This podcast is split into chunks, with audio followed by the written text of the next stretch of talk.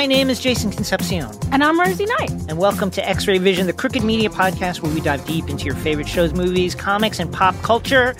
And welcome to a special bonus episode. We're having a, a epic crossover with our good friends at Keep It to celebrate the Oscar run of the wonderful film Everything Everywhere All at Once, Woo! sweeping category after category. We're going to be discussing the film's awards. We'll be discussing our, our feelings about the film. Uh, we're going to be re airing our interview with the uh, directing team, The Daniels. Um, that we ran in a previous episode of X Ray Vision. And then you're going to hear our good friends from Keep It, Ira Madison and Louis Virtel, interview the legend herself. Academy Award winner Michelle Yeoh one of the greatest living human beings of all time, currently ever. walking the earth. And if you want to jump around, check the show notes for timestamps. You're probably going to need them. And go and watch the movie. Please watch the movie. Okay, Everything Everywhere All at Once swept the Oscars over the weekend. They won seven Oscars, bum, bum, bum. including Best Picture, Best Director, uh, Best Actress for Michelle Yeoh. Best Original Screenplay. Best Actor in a Supporting Role for the wonderful Ke Quan. Oh. Jamie Lee Curtis in an upset. Best, best Actress in a Supporting Role. I I will support. I will I will talk about my feelings about Best uh, Film Editing yeah. for the very handsome Paul Rogers. One of my favorite speeches of the night. what? I was like, I was oh. like, I was like, this is a man for this, the very dashing Paul Rogers. I was like, this is a this is somebody I know. I'm like, this is how I would give an Oscar speech. I would be awkward, hopefully look that good, and just kind of be oh. like. Well, I think I, I won this. Like this is cool. Producer Chris also also uh, uh, uh, appreciate when he walked on stage. I was like, well, wow, Paul, hello, hi, um, okay. Uh, yeah, I mean, this is out of they won seven out of eleven nominations. Incredible. They won all the majors. This is the third time ever in Oscar history that one film has won three acting uh, awards. The one of the other ones was Network. I'm not actually sure what the first one was. Uh, Bad uh, research on my part, but it is the third time ever that that happened, and I think that is very cool. I mean, there's so many firsts here, but that's far less important than the fact that the movie is like fucking amazing. I will never forget when we spoke to the Daniels, yeah. as you will hear later on this episode. We were talking to them and we were just such huge fans of this movie. This is everything we love. It's multiverse. It's comic book action. It's completely original. It has Michelle fucking Yeoh. Yeah, it's Hong Kong style action. Gay yeah, it's got butt plug jokes. It's like, an it's, it's, a it's a sincere and heartfelt story about an immigrant family. It's about generational trauma. It's, it's about queerness. Yeah. It's got James Hong, the living legend, oh, like the one living of our legend, James most Hong. favorite actors and performers and people of all time.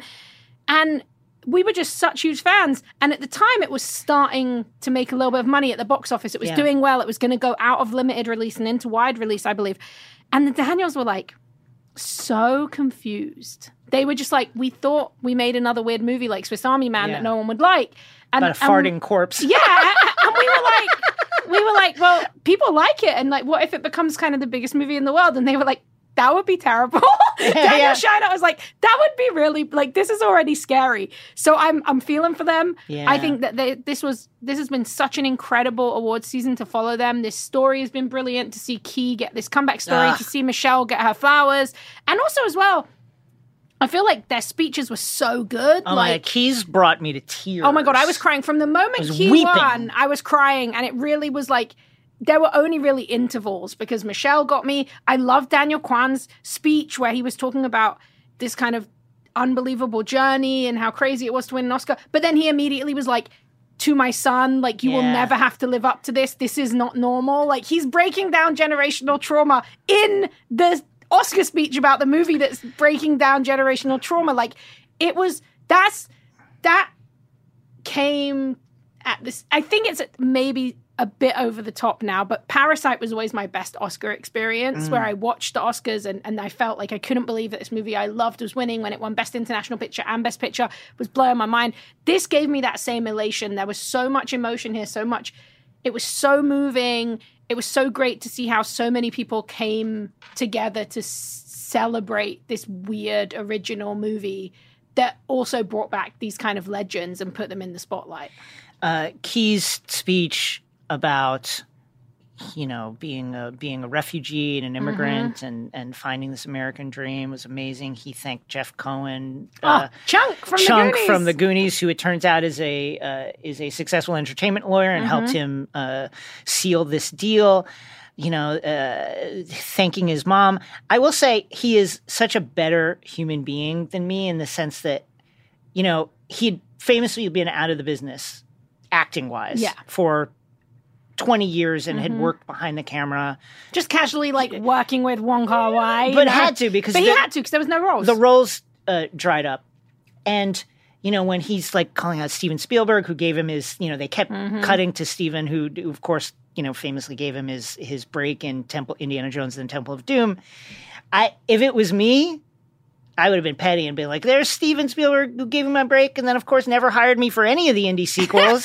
you know, it was it was like I can't I the it was wonderful to see how generous and positive mm-hmm. he was because I would have been He's like, in a room with the Hollywood I, gatekeepers. Here, here I am in this room of people who here's the reason why I didn't work for 20 mm-hmm, years because mm-hmm. none of them hired me and they're all like, yeah, what a beautiful story. so it was really amazing. And then he's like, incredibly generous. Generous is the right word. Uh, wonderfully generous. And then, you know, what a triumph for Michelle Yeoh, who is truly one of the greatest who has ever done it. Yeah, ever, a, ever, a ever, legend ever, in a million different ways. A pioneer in Hong Kong cinema, one of our great actresses physicality, the ability to convey emotion, just everything. She's also, like if you great. think about how there's a whole generation of people who just knew her from her drama work in Crazy Rich Asians. Yeah. Like there's a generation of kids. Even my sister, I love this stuff. She doesn't know Michelle Yeoh from martial arts. She knows her from Crazy Rich Asians. Yeah. You know, I saw a great interview with Sammo Hung, who kind of discovered in inverted commas uh, Michelle and was like her first director. He's a martial arts legend, uh, very dangerous man to work with, yes. but like absolutely just like a genius. He gave a great quote where he basically just said, "Everything Michelle has, she did it herself." He's like, there's no one else. It's just her. She was, uh, she's never had any formal martial arts training. Unbelievable. She is just, she was a ballerina who got an injury, who then went into acting, and they were like, let's see if we can make her an action star. Watch some of those old Hong Kong movies. Right now, the Criterion Collection has a Michelle yeah, Yeoh watch that. collection, and you can get a two week free trial. I'm not even being paid. Criterion Collection, give me watch something that. free.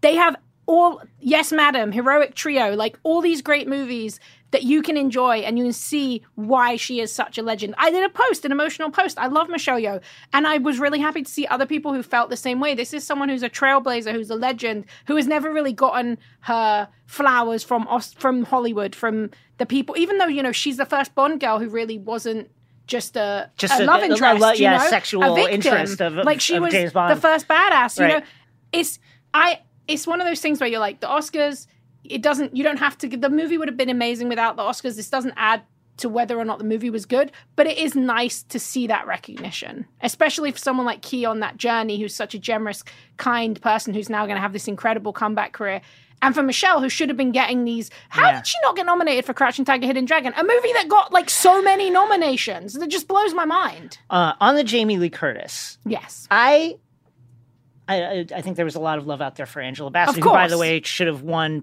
for any number. Yeah, she's good uh, in what's everything. Love got to do with it twenty years plus ago. Absolutely should have should have won for that. I I'm fine with Jamie Lee winning. I, I understand that for one, she beat out Stephanie Hsu, who is like I, I, I'm I'm sensitive to she should have won. I will say Jamie Lee for the this happens in Oscars all the time where somebody wins for the history of mm-hmm. the things that they've done, and I think her resume is is really amazing.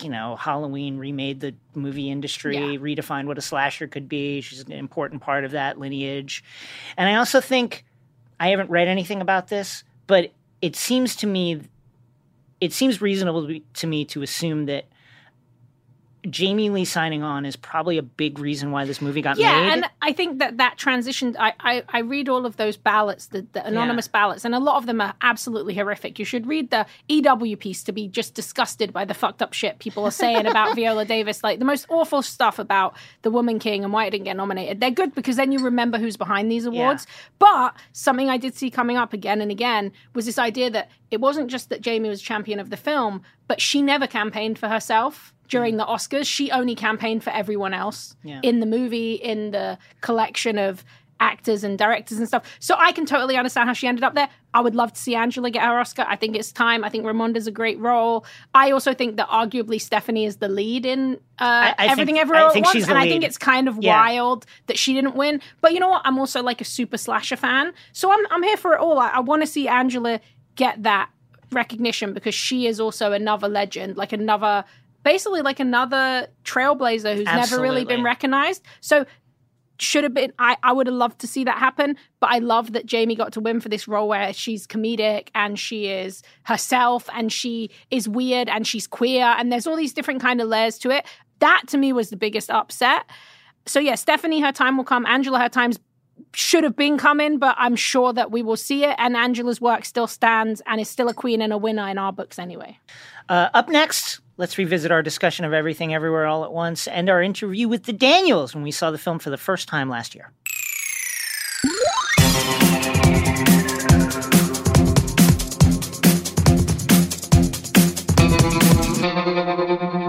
All right, we're stepping out of the airlock and into the mind bending world of an IRS building to discuss the A24 sci fi action comedy masterpiece that is Everything Everywhere All at Once. It's opening wide today, this Friday, April 8th and if you like the movies and you want to have a good time at the movies, uh, that is action packed and really heartfelt and like uplifting too, like not violent mm-hmm. in a mm-hmm. way that's like, oh, this is like really entertaining, but I feel bad like watching 50 headshots in a row. you will not feel that way about this movie. It has an incredible cast. Michelle Yeoh, the absolute uh, legend. Ke Huy Quan uh, as Waymond Wang, back in the game again in front of the camera. Uh, Stephanie Hsu as Joy, uh, James Hong, the legend James Hong, Jamie Lee Curtis, and more. Uh, really fun movie. We'll keep it well, we, this is like a spoiler conversation. Oh, let's talk I think about it's, it. it's spoilery, but we're not going to go like full recap. We're yeah. just going to kind of talk about it. So I just loved, I loved this movie. You know, for everyone complaining that like there are t- this too many comic book movies. Everything's a Marvel movie or or a DC tie-in or something like that. I guess you know uh, people would still criticize this movie for uh, you know depending heavily on the multiverse for uh, for its uh, plot uh, momentum. That said, it is just like so original in the way yeah. it deals with it and the imagery it uses. It is so funny. Um, and then like to have you know, an all Asian cast as your, you know, the uh, as your kind of like the crux of the movie, their feelings about each other, their kind of disappointments with each other, um, their miscommunications. It's three generations of a family. Um, it it was just like felt really good to see. And then the the crowd that I saw with, I saw it uh, here in LA. It was clear that somebody somebody worked on the movie in my theater because like people started cheering when the credits rolled like randomly at a random place. So like i love uh, that. It was really really really great energy. What did you think of the movie? Yeah I, mean, I absolutely loved it. Like i went to go and see it with a big group of friends. After we went to this amazing uh, black kind of flea market called black market flea. So it was just like a very good day and that I saw it in LA too, and it was in a huge cinema. We couldn't go to the IMAX, but we saw it in this the biggest screen we could see it that wasn't IMAX. And people were reacting like it was a Marvel movie. Like it was, I couldn't have seen it with a better. Like things were happening, and people were like, "Yeah, yeah," just like screaming. And I was just like, "This is so incredible!" Because on the surface, if you describe what this movie is in a sentence, it's like Michelle Yeoh is a kind of late middle aged woman who runs a laundromat and she's doing her taxes and Jamie Lee yeah. Curtis is her IRS lady and she's evil and it's kind of this like dreary middle age where she's thinking like what could I have done with my life yeah. and she's pulled into this crazy multiversal kind of war where she has to use every version of herself to gain the skills she needs to beat this mysterious bad guy Jobu Tupaki. And it sounds so outrageous but like I watched that movie and it felt like it was the most accessible yeah. thing in the world. I think it's that balance, like you talked about, this idea of this intergenerational uh, Asian storytelling, this cast just full of absolute legends, and it, it is this bonkers movie where there's 50 versions of Michelle Yeoh, which, by the way, who didn't want that? That's like yeah, the dream we, we movie. but it's also like this really intimate niche story about like intergenerational misunderstandings and cycles of like familial emotional trauma yeah. and uh, Huy Quan is just like so incredible. Yeah, he's like I-, I kept thinking that it's like actually criminal that this actor could not find work for as long as he could not find work in front of the yep. camera. He is so engaging.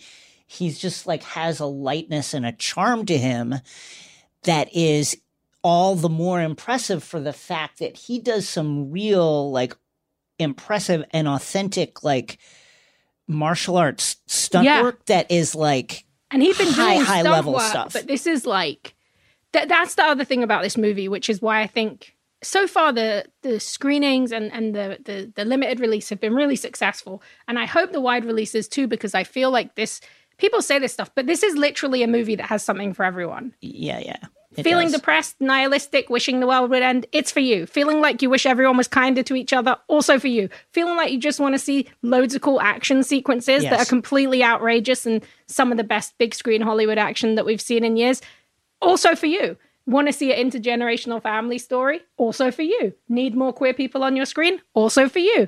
Like it it's got everything and yeah, I mean, those action sequences are just the choreography is unreal. It's like Hong Kong cinema. It makes you feel like you're watching, you know, a Shaw Brothers movie late night on the TV, but you're getting to see it beautifully big screen in this really unbelievable sci-fi context. It does something that really hits me on an emotional level, which is like, and I think the best stories do that, which is take some wild, you know, sci-fi mm-hmm. slash fantasy esque concept, a multiverse, right, of multiple realities existing side by side, but like links it to something that is like really human, which is like regret about the way your life turned out. Yep. You know, who doesn't, who hasn't at a certain point in time been like, man, if I had done this, if mm-hmm. I had mm-hmm. done that, I wanted all these things for myself when I was younger, earlier on, but then I made a bunch of decisions that were maybe foolhardy or not particularly thought out, or I was thinking emotionally with my heart when I should have been thinking with my brain. And now, uh, here I am in middle age and I'm doing the, a thing that I don't want to do. Yeah. That it doesn't fulfill me like emotionally. And I am in a relationship that maybe is not the most fulfilling and I don't have a great relationship with my kids. And maybe I wish I had done a bunch of things different. And this movie just on top of or underneath rather being like this kind of rollicking sci-fi multiversal adventure it's really a story about like how people can feel boxed in by the life that they mm-hmm. have led and how you know a core uh, experience existential experience of just being a person is is wondering man what if i had done things differently? Yeah. And this movie lets the characters access um, all these different lives that they could have led. You know like when when evelyn manages to access the dimension in which she is a movie star an international yeah, which was her dream her dream right?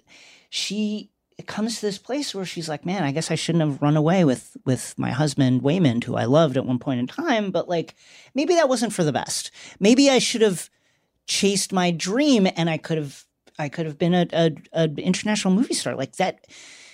I want to stay there. Maybe I want to stay there, uh, and that just felt like universal to me. Yeah. That's a universal dream, a universal fantasy that people have there's something like incredibly honest and vulnerable about it too, where it's yeah. like admitting that there's maybe something you want that's more, and then kind of the realizations of of what that really means. Like the bit that really like I just I mean, there's so many good bits in that world. Like we were talking about this, but like Waymond in that world when she accidentally bumps into yeah. him, it's very much his Wong Kar Wai in yeah. the mood for love kind of moment. And and Ke is so brilliant, and you just think like, why isn't aren't these the roles he's been getting anyway? But in that world, the first thing Evelyn asks is, you know, where's Joy? Where's my daughter? Yeah. But she doesn't exist in that world. And it's those little moments where it's just like, ah, like these are the things, the pieces that come together, the the butterfly effect, you know, chaos yeah. theory. It's the little things that could change everything. And something else I love in the terms of that in this movie that I love in every movie, this is one of my favorite things in any movie from any era, is like the way that they show technology and they have so yeah. much fun with this kind of retro futuristic technology. I love that. It's so great and the visuals are fun and also like I love the way that they literally do the chaos theory butterfly effect thing where like you'll see the one decision and then you get to see this kind of mapped out how everything changed and I'm just like well, it's like it's a really cool visual, but it's really deep. Yeah. it's, it's know, really the, scary. On the one hand, that kind of like retro future hardware, like the the different kind of like verse jumping hardware that Waymond and the Alpha yeah. verse wears to like and his crew wear to like, keep track of what's going on. On the one hand, like uh, I, I, remember thinking it's great design, but also like it must have been great because like this is cheaper than like CG or making it yeah. look cool.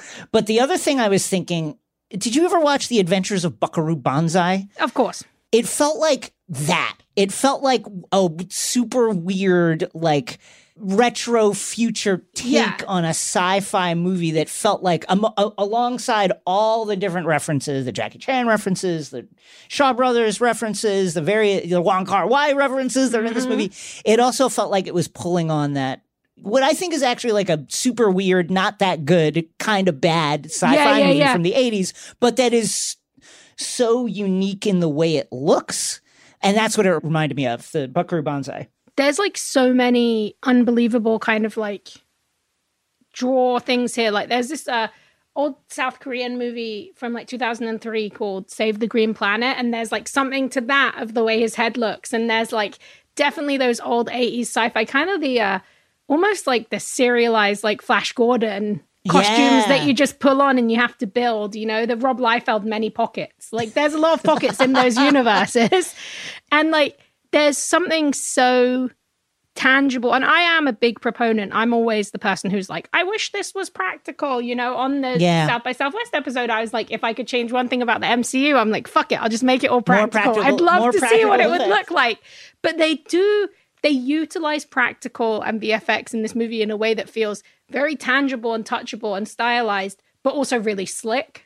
Like it doesn't feel that it, there's something very special about that balance in this movie that I think also comes from the nature of doing like so many in camera stunts and so many unbelievable kind of you have to have that balance of like what can we you how can we use VFX here to elevate what we're doing while still making it feel real and being able to to feel those punches and I mean, the Waymond fight scene that where he oh, utilizes man. his fanny pack, that's going to go down in cinema history. It absolutely is going to be. You know, I always rate, I always rate a movie, an action movie, in part by uh, am I going to rewatch this scene at 1 a.m. on YouTube randomly because it's like a random Wednesday night and I want to take a break from work and I, and the answer is 100% yes. I'm going to watch that. Yeah. I'm going to watch that fanny pack scene. I'm going to watch the Evelyn fight scene with Deirdre. Mm-hmm. I'm going to there's going to be a bunch of stuff that I watch in this.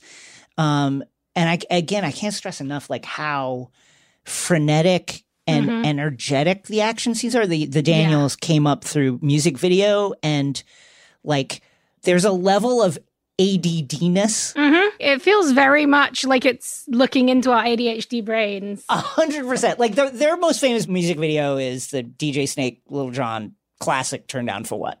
So the action scenes are, are in a lot of ways like very reminiscent of mm-hmm. that, with like you know like uh, people being thrown through floors and like uh, so much action and comedy on the screen at the same time and incredible camera moves.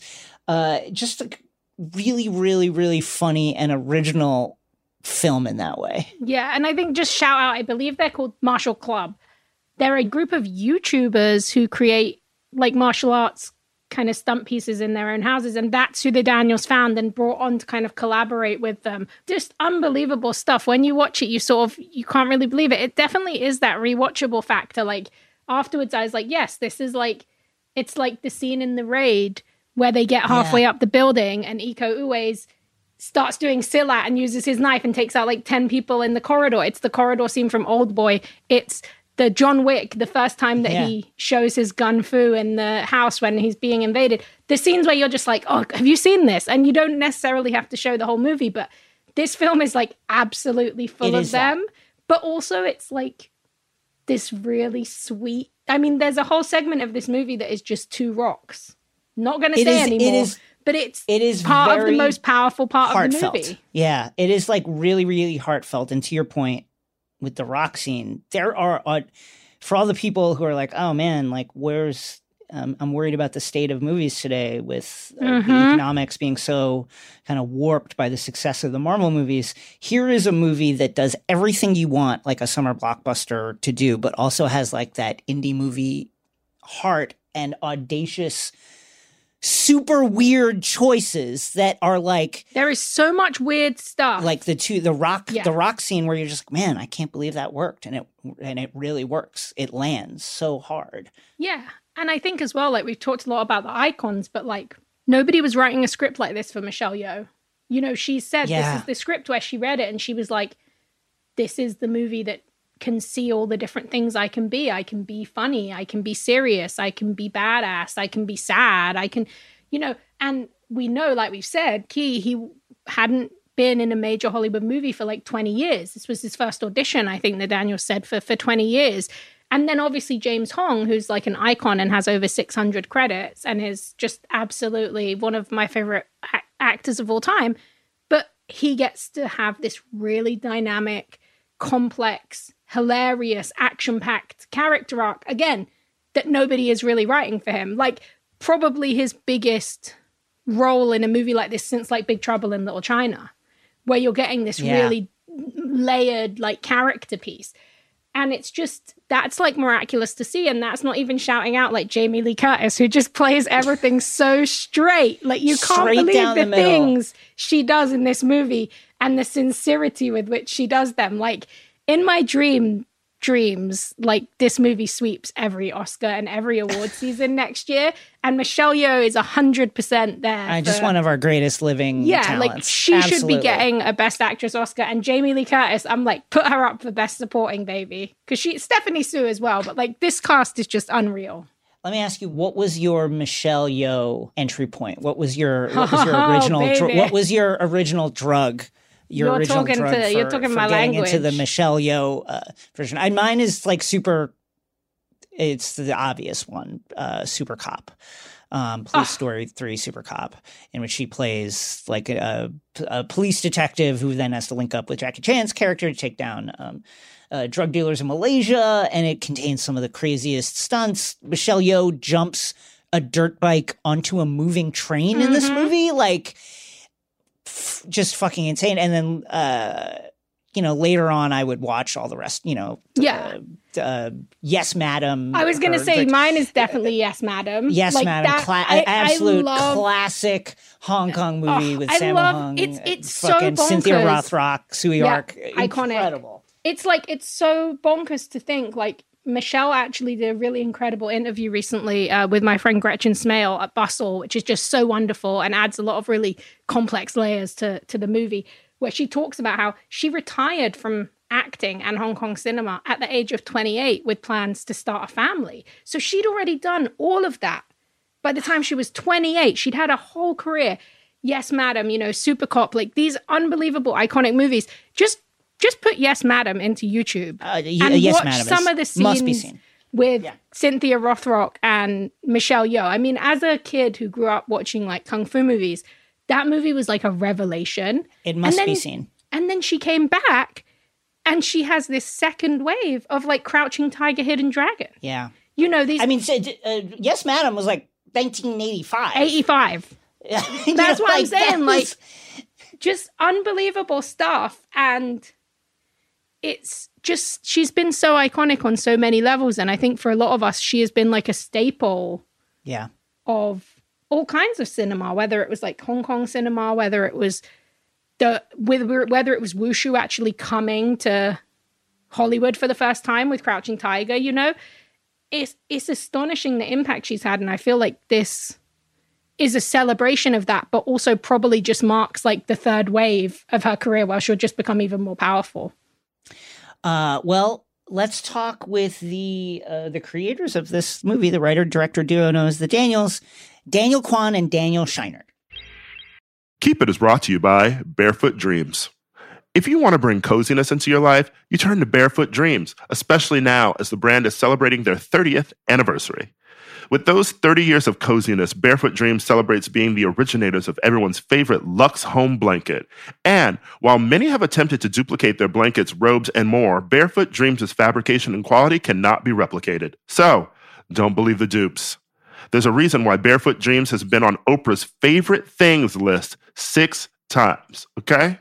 You're going on Oprah, you get in the car, and you're getting some Barefoot Dreams.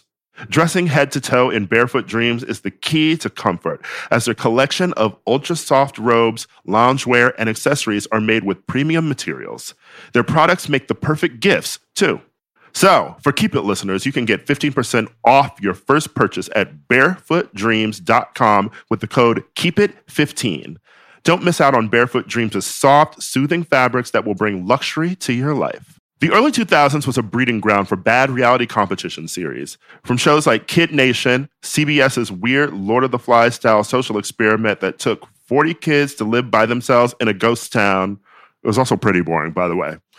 To The Swan, a horrifying concept where women spent months undergoing a physical transformation and made to compete in a beauty pageant. Amazing to watch, by the way. On each episode of Wondery's podcast, The Big Flop, comedians join host Misha Brown to chronicle one of the biggest pop culture fails of all time and try to answer the age old question who thought this was a good idea? Recently, The Big Flop looked at The Swan, a competition for women who were hoping to transform their physical appearance. The problem? The women were isolated for weeks, berated, operated on, and then they were ranked by a panel of judges. And that's just after Truman Capote was done with them. Unsurprisingly, it led to trauma for the contestants and terrible reviews. Follow the big flop on the Wondery app or wherever you get your podcasts. You can listen early and ad free by joining Wondery Plus. Beyonce, Ketanji Brown Jackson, the lady who spent 500 days in a cave. Women are all around us. And this Women's History Month, the Crooked Store is celebrating with a pop up shop featuring favorites from women of color founded companies. For a limited time, the She Commerce pop up shop has everything from delicious goodies to kids' books to candles, all from small companies that we love. It is a great way to support women of color while treating a woman in your own life. Maybe that's yourself to a sweet distraction from the endless horrors that we face every single day. Happy Women's History Month to all. Check out what's in stock at crooked.com slash store for this month only.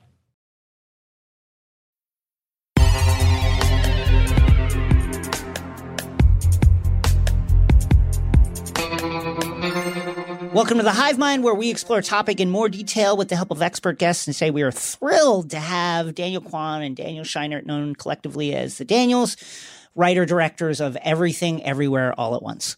Gentlemen, love the movie. How um, how did it? How did this come together? How did this film come together? And I just like I kept thinking, how what does the script look like? Because this is so like uh, the level of like absurdist randomness action is so off the charts that I was like, man, how do you even write this down? yeah, um, thank you. Yeah, we. Uh, by the way, thank you for having us. Very excited to talk about the movie. Um, well, I'll start there. The the random acts to use as an engine for traveling to other universes. That's mm-hmm. that is kind of one of the initial ideas. Um, we we both grew up on Douglas Adams and Hitchhiker's mm. Guide and Vonnegut and just that sort of absurdist sci-fi that there we cool go. Book, yeah, I can pull mine down. I. That's great.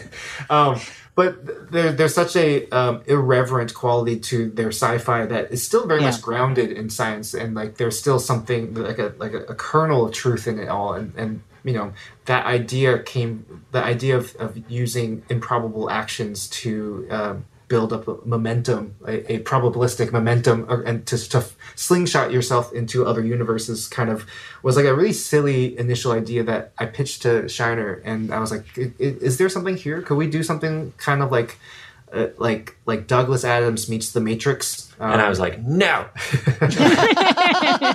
no. I said, I think I, I, I thought it sounded like an exciting short film, like which we have a mm-hmm. long list of kind of like gags, you know, that interest mm-hmm. us, and so we would brainstorm it, but uh, it didn't kind of take shape until we had uh, sat with it for a while and started kind of thinking about.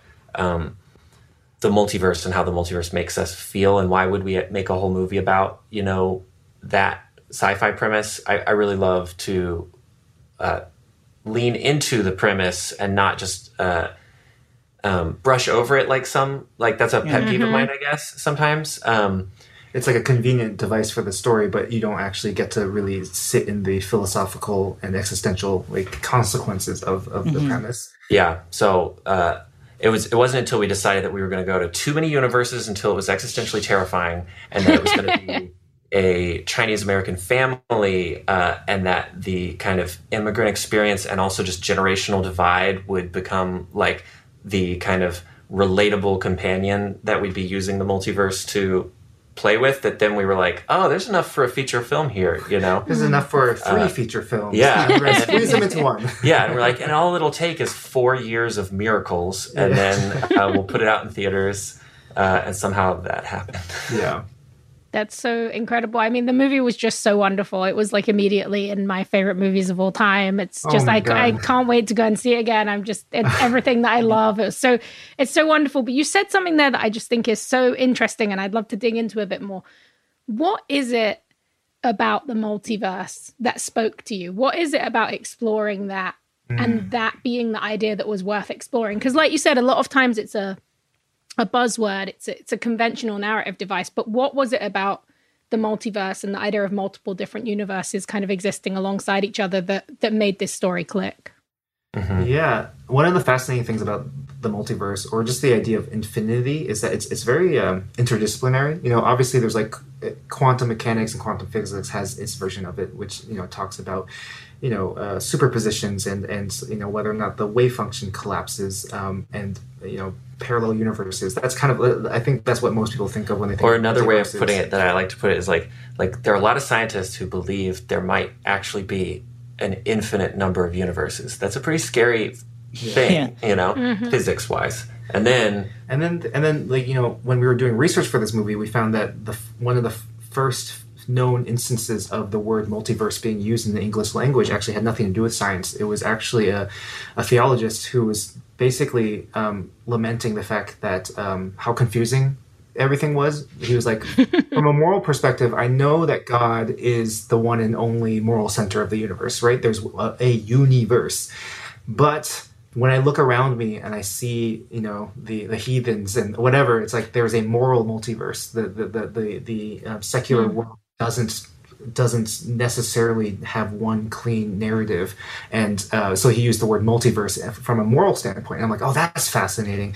You know, and then linguistics has its own, linguistics um, has modal realism, which is kind of taking the idea of like, um, when you are swapping out any word in a sentence, how it drastically changes the reality of that sentence, and basically like posits like what happens if each one of those uh, sentences is its own reality that, that has its own um, integrity or whatever. And so we're kind of looking at it like, oh man, there's so many different angles into this this um, this concept that no one else is tackling. You know, like yeah. for the most part. Mm-hmm.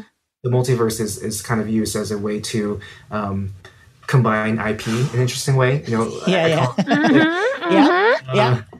It's a uh, cultural fracking. We call it. You, are digging deep into the past of culture. We, we didn't coin that. We yeah, found it online, yeah, and we were like, "Ooh, we like that word." Cultural fracking, and, and there's nothing wrong with that. Like, I, I think yeah, know, there is. I love no, I love Super Smash Brothers. Super Smash Brothers is, is, like incredible. I remember being like, I can have Pikachu and DK at the same time. How incredible! Mm-hmm.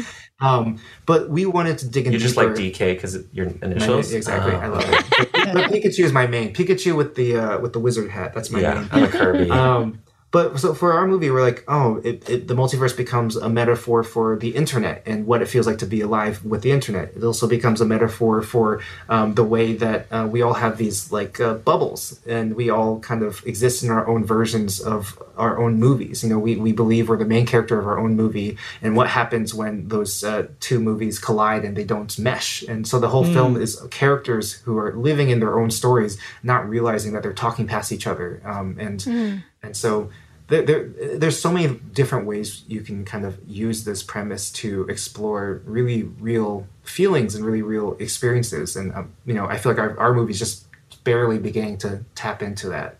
The cast is unbelievable. Mm-hmm. Jamie Lee Curtis, Michelle Yeoh, the legend Michelle Yeoh, yeah. um, which uh, you know, not enough can possibly be said about her. Um, James Hong, uh, icon, absolute like Titan legend, legend. and then mm-hmm. and then Ke Huy Quan, who probably most people remember from uh, uh, Temple of Doom, which is a, a, a Indiana Jones movie that is aged poorly, and The Goonies. but like, man, seeing him in this movie, I'm just like, why has he not been one of our like top 20 most compelling actors over the last 20 years. When you like yeah. when you went to the movie uh-huh. star universe and he's in the suit, I'm like, am I in a Wong Kar Wai film? Like, what is yeah. like I didn't even know he had this in him. To, uh, talk about that this incredible cast that uh, I also one more thing I thought about a lot last night is just like how this is the best action movie ever Mm-hmm. That is primarily set in an IRS office. Like that yeah. is a wild choice. Yeah, t- talk to us about this cast. Yeah, for sure. I mean, it uh, it started with Michelle, and we knew we wanted her, and we were worried that if she said no, there was no one else, uh, right. on, mm-hmm. like that the movie just wouldn't happen. Um, and then luckily she believed in it. Turns out she was more right for the role than we even knew, you know, um, and she really responded to the script. And then that made it so much easier to attract exciting mm. people, you know, and, and to get the movie greenlit.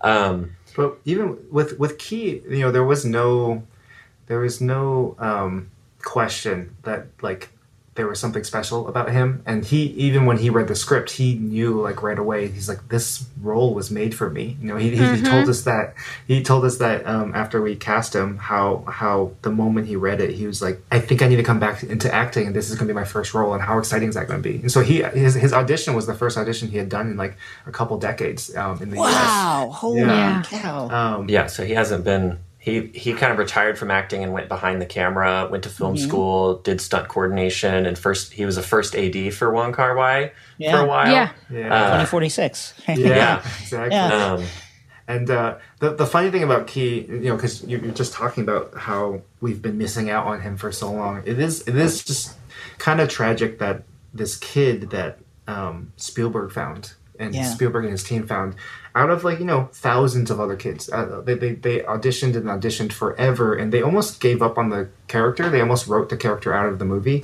Um, and then they find Ke like out of all these kids and he has this special like um, x factor. It's it, it's yeah. a lame lame way to put it but he has something special mm-hmm. that that you can't um, put a number on. You can't you can't like um, yeah, there, there's no way to, to evaluate it in that um, in any other way except for when you watch him, you just want to smile, and when you mm-hmm. watch him, you just you just yeah. you fall in love with him.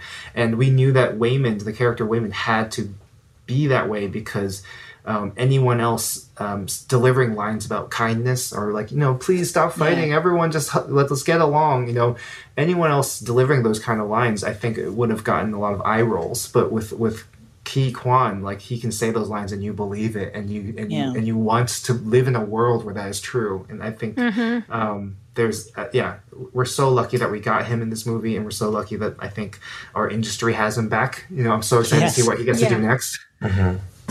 For sure, and I would love to talk like he was definitely. I love. Him. I mean, I love Michelle Yeoh. I love James Hong. I love Jamie Lee Curtis. So this was like a movie where everyone in it is just incredible. But Ke is someone who's so core to so many of our childhoods, but I never kind of saw how I, I never saw where this his story was going in the movie. Mm-hmm. And it was um it was just so powerful and wonderful. And you kind of touched on it a little bit of his his message of kindness. So could you talk a little bit about that aspect, the the radical empathy and that being kind of the the mainline message and kind of understanding overarching that comes out of the movie? Yeah, I mean, I think uh, at the start, as we kind of told you, it was just like we had this verse jumping idea, and and we were like, oh, what if we could do some stylized fight scenes? We love action movies, and like to mm-hmm. to to do our version of the Matrix, but with like Stephen Chow craziness, and you know, was so exciting.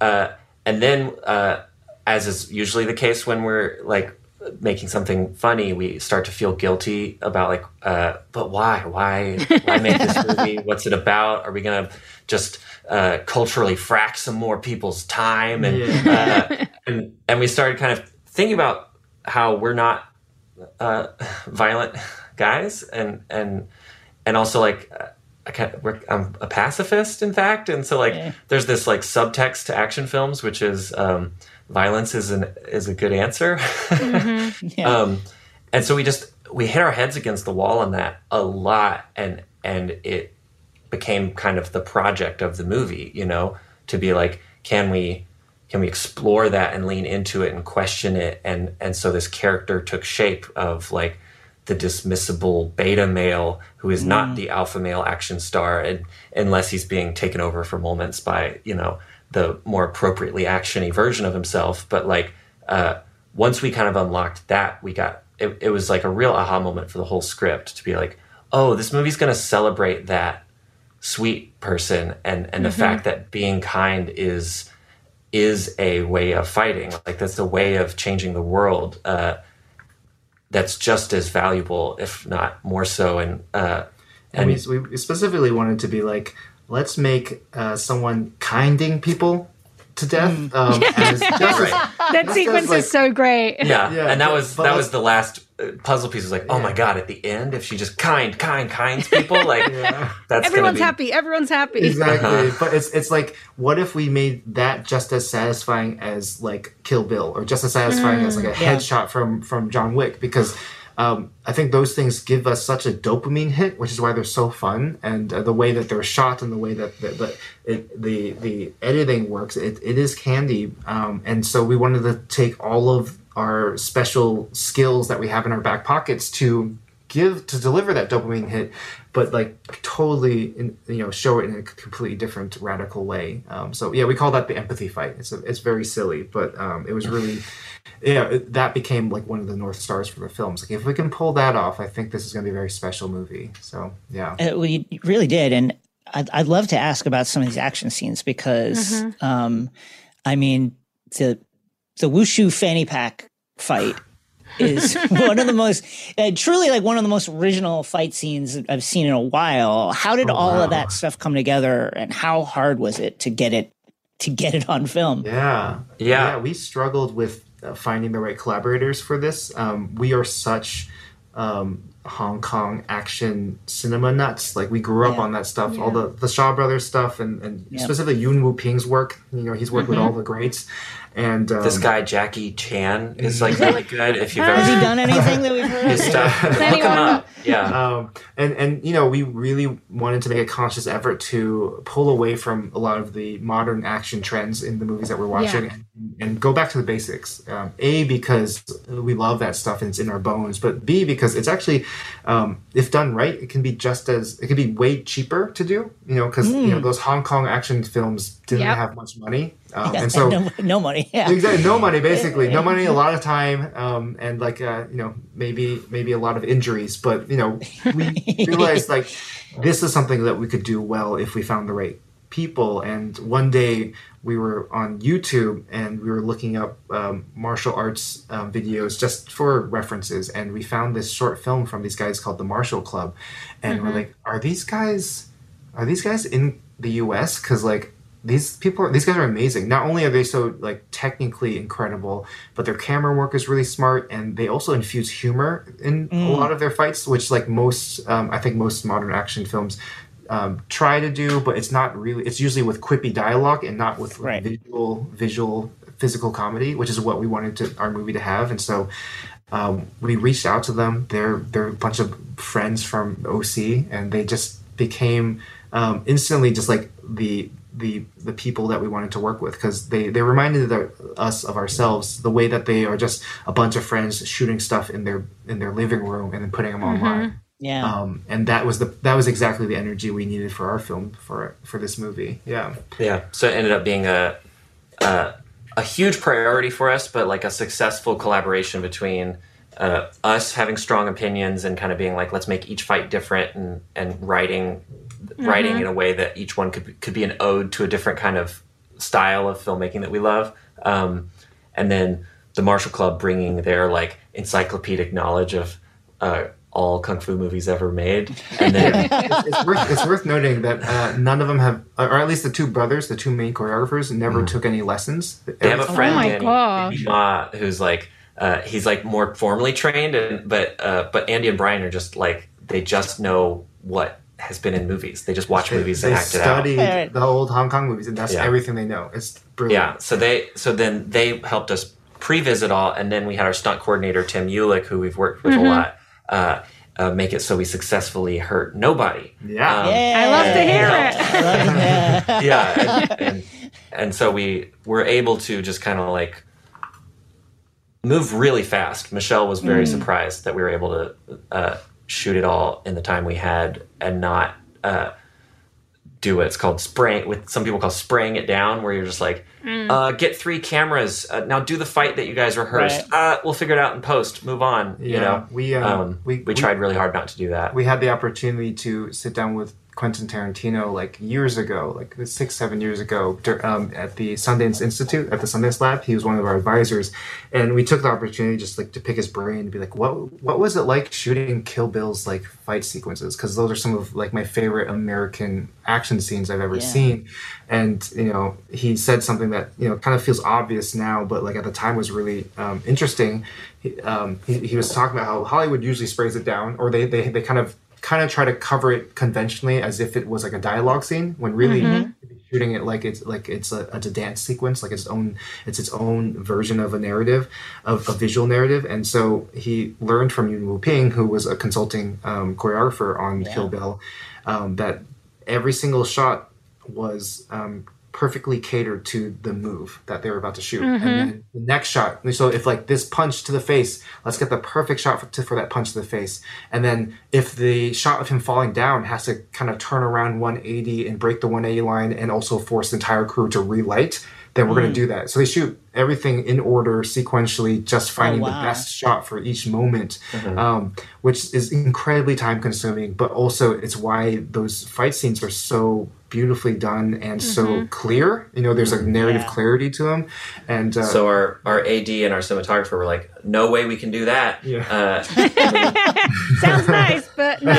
and we well we tried to like take that ethos to heart and find some Mm-hmm. compromise somewhere in there and, and not um and yeah and try to really study that style Yeah, and, and you can tell it, it, it, our movie. I think the fight scenes are are I'm very proud of them because they, Yeah. they feel so different. And uh, you know, after you know, when when we go to see it in the theaters, uh, after every fight scene, there's like a, applause breaks, which is like, come Yeah. on, that's how amazing Yeah. is that? So yeah, fun. yeah, that's Yeah. that's what it's like when in my theater it was people were reacting to it just it was it was wonderful to be a part of cheering, you know, during the fight scenes, especially the fanny pack fight scene. That was like a Yeah. big a big statement piece. The butt plug prop work was incredible.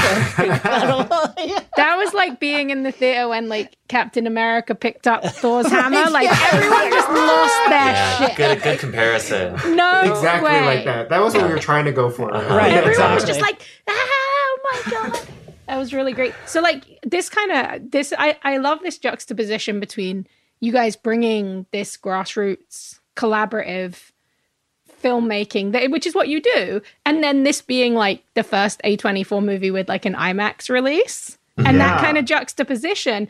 But you also did that with the vfx right? Because like i was reading your thread about how you didn't go to like a big post house and you just hired your friends. So could you talk a little bit about that? Because the VFX in this movie and the way this movie looks is just astonishing. So could you talk about like you. that decision and and why it was the right one? Because it obvious it's obvious to us, but why was it right for you guys? yeah i mean the the script we wrote people read it and they were like um this is going to be like a 80 million dollar movie uh, we're like no it's not no, Um, we promise. and then we did in the rewriting process try to like really lean into the the tricks we were used to and the tools we were used to playing with. And um and so coming from music videos like we uh we have very basic VFX knowledge ourselves and we leaned on that really heavily so that we could do a lot of our own visual effects in our shorts and music videos.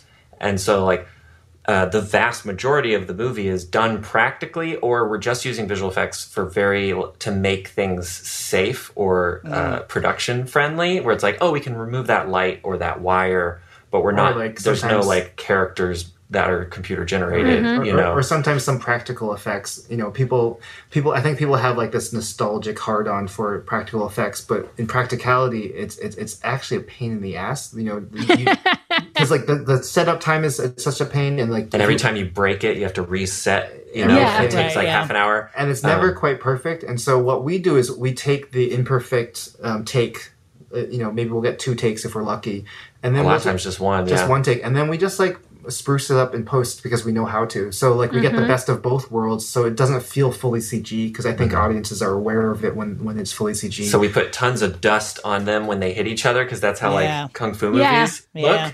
and then we added more dust in post because right. some of the hits weren't as dusty as we wanted right but it but we are always kind of mixing the two uh, but to kind of get to the end of the the headline we had like seven friends do over 500 visual effects wow. like and there was no post house and uh, we didn't even think when we started that we were going to be able to do all of it with our small team uh, but they kind of stepped their game up and and we weren't sure they'd be able to do all the bagel or all the finale stuff and uh, some of our friends were like i want to learn some new stuff and so they Oh. They did. Yeah, so yeah, our friends would be wild. watching YouTube tutorials for this, you know, this movie that we didn't actually know was going to be playing in IMAX. Like right, how that do was I use After Effects? Right? Basically, I mean, yeah. Um, but it, I, I think it was something that we you know honed in during our music video times. We did a music video for Tenacious D a long time ago, and mm-hmm. um, we you know we had no time and a very small budget so we just brought in our friends who were other directors and we all mm-hmm. got in mm-hmm. my bedroom and we lined up all of our computers and we just it, it kind of felt like a LAN party you know um, like everyone was just we were just passing after effects projects back and forth and mm. you know it was some of it was really frustrating because it was all new to us but then you know the, the final shot of that of that tenacious d video is this really epic shot of of um, the the band floating in you know this cosmic you know tapestry that's really beautiful. And what that final shot was was basically you know ben brewer one of the other directors created um, certain elements. And then zach stoltz would create certain elements and jeff desson would create certain elements. And then it would all get funneled to me and i would kind of create the the final you know just because i'm so particular. Um, just to save time on like all the back and forth in the notes, I would I would do the final pass and, and, and tie it all together. And uh, we, I was like, why? Maybe we should just do this for this movie. And so for a lot of the bagel shots, it was this very collaborative exploration. Mm. Um, where um, they would keep sending me elements or I'd ask for certain things and then I'd try to stick it together in, in, into like something that felt stupid and cosmic and beautiful at the same time. Um, and then I would pass it over to Ethan, who has like a really good eye for like very um, old school um, techniques. Like he he you know he he was the kid in school because uh, we all went to Emerson College. Yeah, uh, he was the kid in school who. It's the first place I dropped acid. Nice. Connected. Um, but he was doing like uh, optical printing, like um, oh, pra- practically with with like 16 millimeter back in in college when everyone else was already moved on to digital or whatever. So like it, it was a really fun, weird, organic thing, and we um, I'm really proud of it. Like all all all of it feels unique to this movie. It doesn't feel like we're trying to compete with the big blockbusters. It, it has its own style and its own handmade ethos to it. And during COVID, we were all just like. Uh, we were going we were everyone was working more hours than we expected um, but uh, we were just giving money to our friends. So it's a pretty cool way to That's go amazing. yeah, yeah, yeah. We like, the dream. and, and, we weren't going that far over budget. It was like i guess we'll just send some money yeah. to our friends. yeah, it was. Uh, it, was it became like a valuable job for you know all of them to be like, great, let's just let's just chug away and especially because all of these directors weren't booking jobs because there was yeah. there was mm-hmm. nothing to do. So yeah. it, it ended up being a really beautiful, like weird, perfect project for all of us. You mentioned the the four year journey to get this on the screen, um, and the the numerous miracles that were necessary to make it mm-hmm. happen. Mm-hmm. Um, was there ever a moment where you're like, "Fuck, we're just not going to make we're not going to make this movie"? Uh, a couple. What were times. some of the lowest lows, Dan? I think the I mean the biggest one was like uh, we haven't talked we haven't spoken too much about this, but you know when we set out to make this movie, Asian American films hadn't been like a proven like viable mm-hmm. business. Um, like model, I guess, for lack of a better word. So we actually had a hard time figuring out the casting of it all. And um, at one point, you know, we had Awkwafina attached, and that was going to give us our green light because you know she is one of the few. Yeah. Asian American actresses or actors in our our whole industry that could probably greenlight something.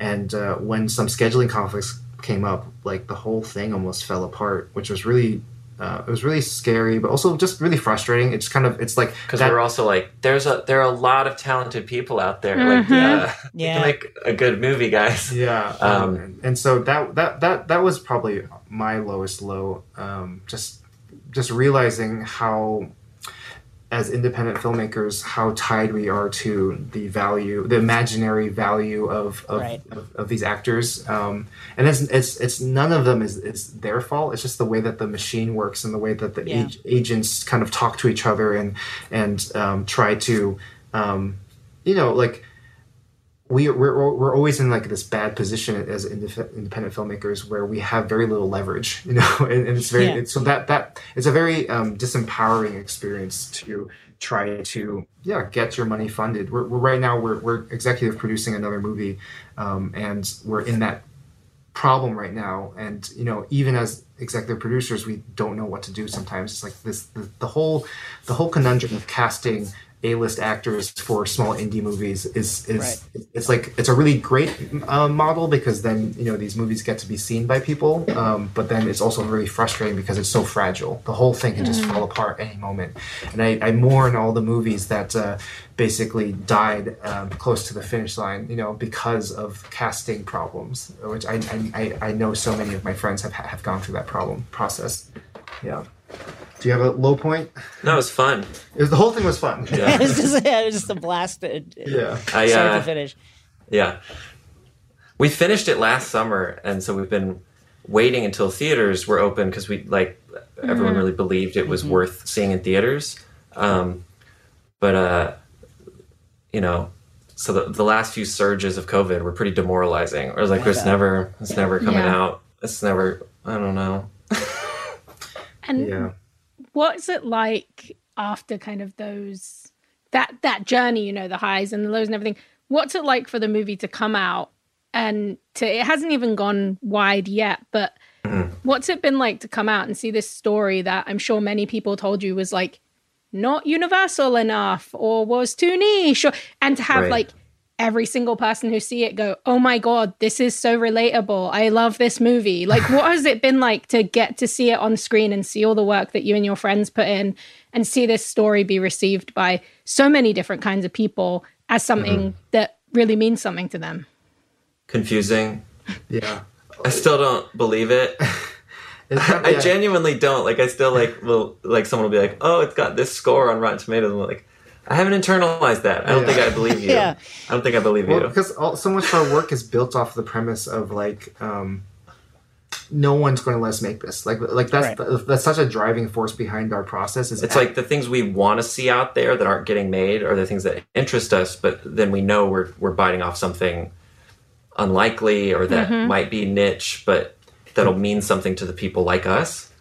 And uh, so we, we thought this would reach a you know a bigger audience than Swiss Army Man, obviously, but even still, like we knew that there would this movie would be too much for people. Like we made this movie mm-hmm. specifically knowing that we would push some people away um, because we would just you know it's it's such a loud, long, overstuffed, wild, chaotic thing, um, which is very intentional. And you know every decision we made, we're like, okay, if we keep the butt plugs in what, what percentage of our audience do we lose, and how much do we, you know? It's, it's, it's but also much, how much stronger are the themes? Yeah. yeah. Hot dog fingers. What was the percentages on that one? It's like exactly. It's like, and we're like, okay, but if we keep the hot dog fingers in, how beautiful and romantic can we make that? How mm-hmm. how cathartic can that be? Um, so again, we can just win a couple more people, and so it, it, the whole thing is a very calculated affair. But our math was off. Yeah.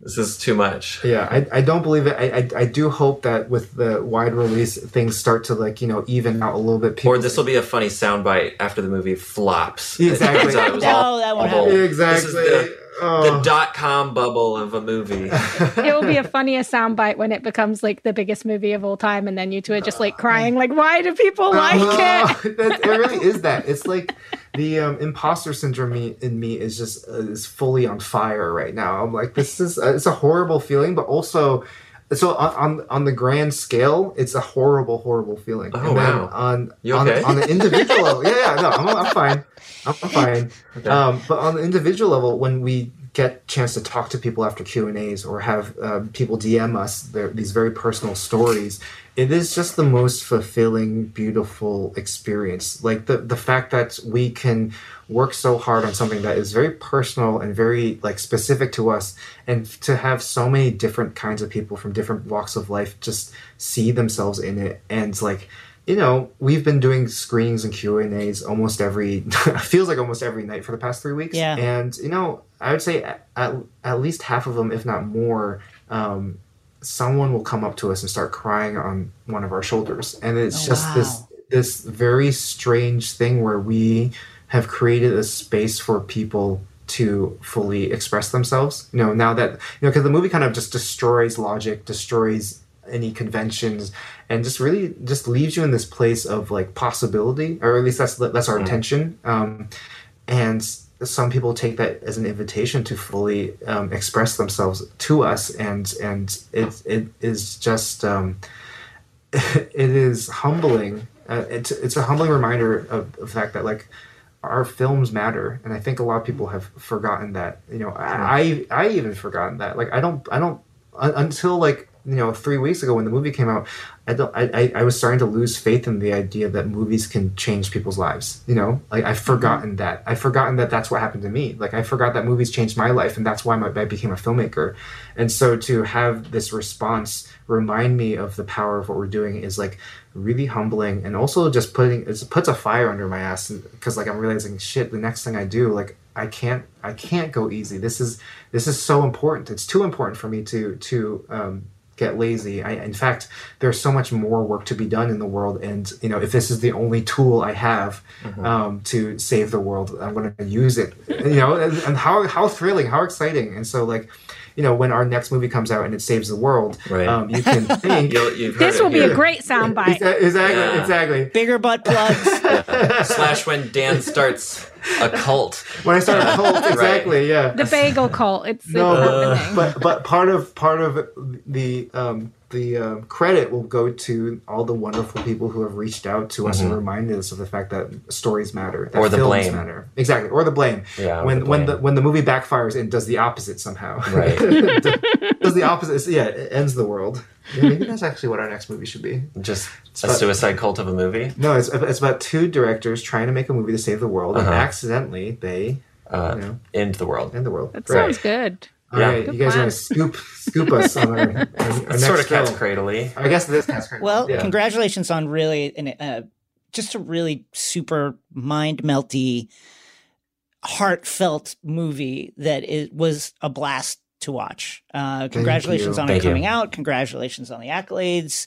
Y'all deserve it. Uh, here's hoping it's the biggest hit uh, in the world very soon. and we just we loved it. So thanks yeah, for we taking loved the it. time. Thank you so much for coming and talking Thank to you us. so much. Nice to meet y'all. This was such a great conversation. Thank you guys. Thank you. It Thank a you. joy. Thank you so much for taking the time. Bye y'all. Bye. Up next, Ira and Louis interview the iconic, the legendary Michelle Yeoh. It's 2024. We're facing another presidential election with huge stakes. You want to help. You don't know where your money will actually make a difference or how to figure that out. And sure, you love to take an edible and not think about it, but you can't because you do care. Let Vote Save America make it easy for you with their new anxiety relief program. Here's how it works. You set up a monthly recurring donation at the level that feels right for you, and Vote Save America will send 100% of it to the grassroots organizations and down ballot races that need it most. Then at the end of the month, they'll tell you where your dollars went. That's it. Set it and forget it. Vote Save America has already raised $52,000 in monthly recurring donations. Love it. That's great. From over 1,000 amazing sustaining donors who've signed up and trusted Vote Save America to make their dollar go further. But we still have a long way to go, and Vote Save America needs your help to get there. Sign up at votesaveamerica.com enjoy your edible. Legal disclaimer paid for by Vote Save America, votesaveamerica.com, not authorized by any candidate or candidates committee. The Crooked Store's latest collection has a clear message for anyone trying to take away abortion rights. Don't. The No Trespassing collection features four different designs, each inspired by a different state where abortion is under attack. There's Stay Out of My Swamp for Florida, Stay Out of My Hole for Arizona, Stay Out of My Prickly Pear for Texas, and Stay Out of My Strip for Nevada. But obviously, I'll be wearing these no matter where I am. A portion of proceeds from the collection will go to Vote Save America's F Bands, the Fight Back Fund, which currently is supporting abortion rights organizations across Arizona, Nevada, and Florida. Head to crooked.com slash store to shop. Did you know that women make up 56% of law students? That's grounds for bragging rights at the dinner table for your conservative uncle who still thinks women belong in the kitchen. It's clear that the future of the legal field is female. So why are so many legal podcasts and reviews authored by men? Hi, I'm Leah Littman. I'm Kate Shaw. And with Melissa Murray, we are the hosts of Strict Scrutiny. Each week, we break down the latest headlines and biggest legal questions facing our country through the lens of diverse voices to give you expert views you won't hear anywhere else. Strict Scrutiny is your guide to the Supreme Court. New episodes drop every Monday, plus bonuses whenever the Supreme Court takes away another one of our rights. Make sure to subscribe to Strict Scrutiny wherever you get your podcasts.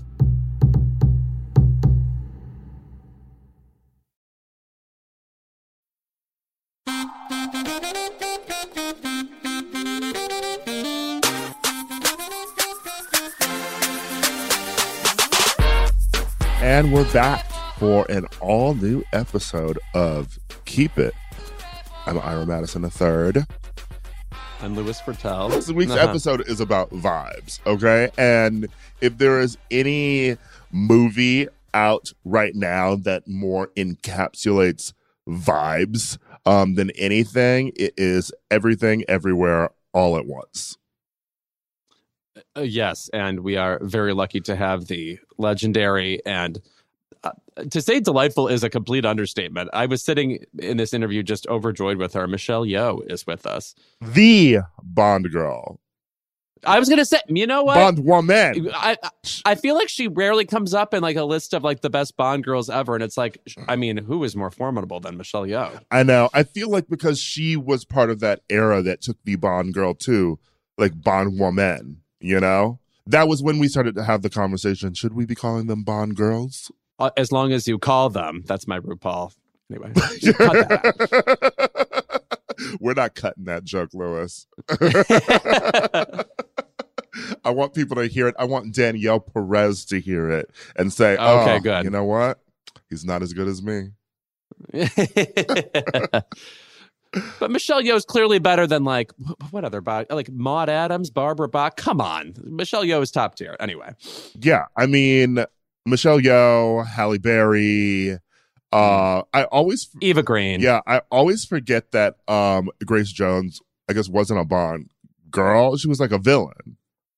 Correct. Yeah. Yes. And and she got to stare angrily and have trapezoidal facial features all over that movie. Yeah. Um. But getting back to everything, everywhere, all at once. Uh. Which, by the way, I fucking loved, and it's wild that it's from two directors who um they're collectively known as the Daniels, um, Daniel Kwan and Daniel Scheinert, um, who got their start directing music videos. Um, as I feel most um, genre bending um, movies that feel like a cult movie from the moment you watch it. Uh, I feel like those directors always come from like music videos, like a Spike Jonze, you know, yeah, David Fincher. Yeah. Mm-hmm. Um, they did um DJ Snake's Turn Down for What? Which uh, if you have ever heard that song even once, it's still resonating in your skull. So, um, and a couple Foster the People um songs that aren't um pumped up kicks, so you probably never heard them before. I was going to say they are not ringing a bell. Uh, so.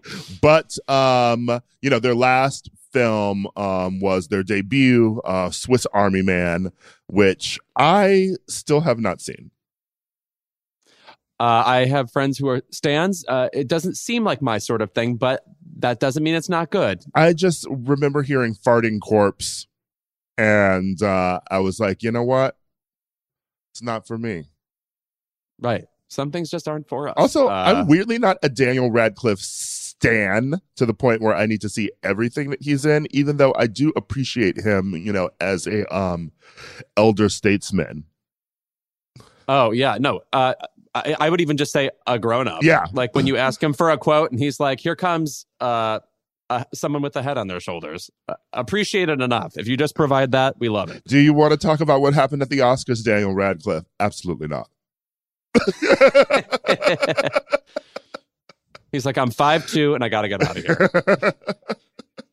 uh no, but the thing about um this film is that it's one of those films that I feel like you know, like The Matrix. You know, like when it comes out, like everyone is talking about it and everyone is sort of telling you to go and see it. I, I truly have not had a film um at least within the past few years maybe thanks to the pandemic um but even right before the pandemic where people are texting me asking if I've seen it or friends are like hey do you want to go see this movie uh you know it feels like everyone has it on their radar yeah well it's I would actually compare it to this does not seem intuitive hereditary mm. in that it is putting together genres that seemingly don't belong together. Mm-hmm. Namely, like in Hereditary's case, you get like very visceral horror, and then you get uh, uh, a family drama like uh, Rabbit Hole or something. Mm-hmm. Whereas in this movie, you get a very sensitive, observed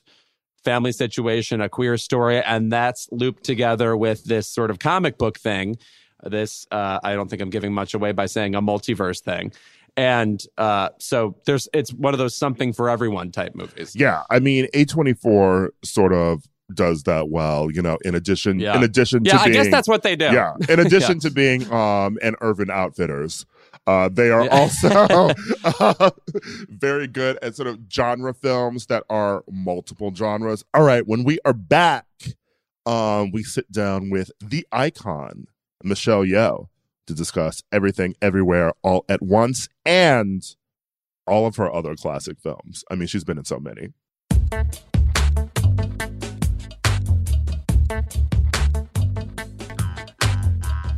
I think our guest today truly needs no introduction. She is a legend, um, the star of the action packed, hilarious, so much going on film that I can't wait to talk with her about everything, everywhere, all at once. The Michelle Yeoh. Thank you so much for joining oh, us today. Very happy to be here, Ira and Louis. Uh, um, I first want to say this movie is amazing. Uh, and you are amazing in it.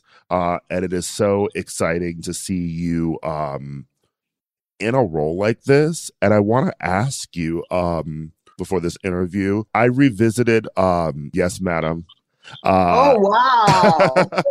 and what's so interesting about that is that you immediately have this amazing screen presence. You are so funny in that film, and you were just sort of like really command the screen with your um skill at like martial arts, and you just sort of like really commandeer that film. And I want to know, um, were you always um a funny person. Like I know you started out in pageants, uh, but like you're you're so you're, you're so funny in in Yes Madam. You're so great at martial arts. It's like where did this all come from?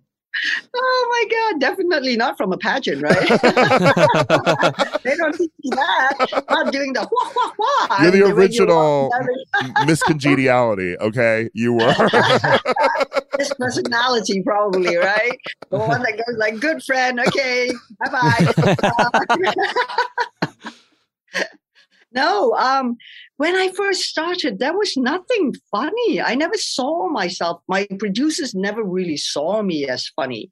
They were very focused on it's true. The movie that I was in, Yes, Madam, is one of my first action films. Mm-hmm. In fact, the first movie I was in is a action comedy movie but the comedy and the action were all done by Sammo Hung and the legendary Sammo Hung and George Lam, the amazing singer actor. Uh, and when I was watching them, I'm thinking like, I can do this, you know, because this it very much is all choreography.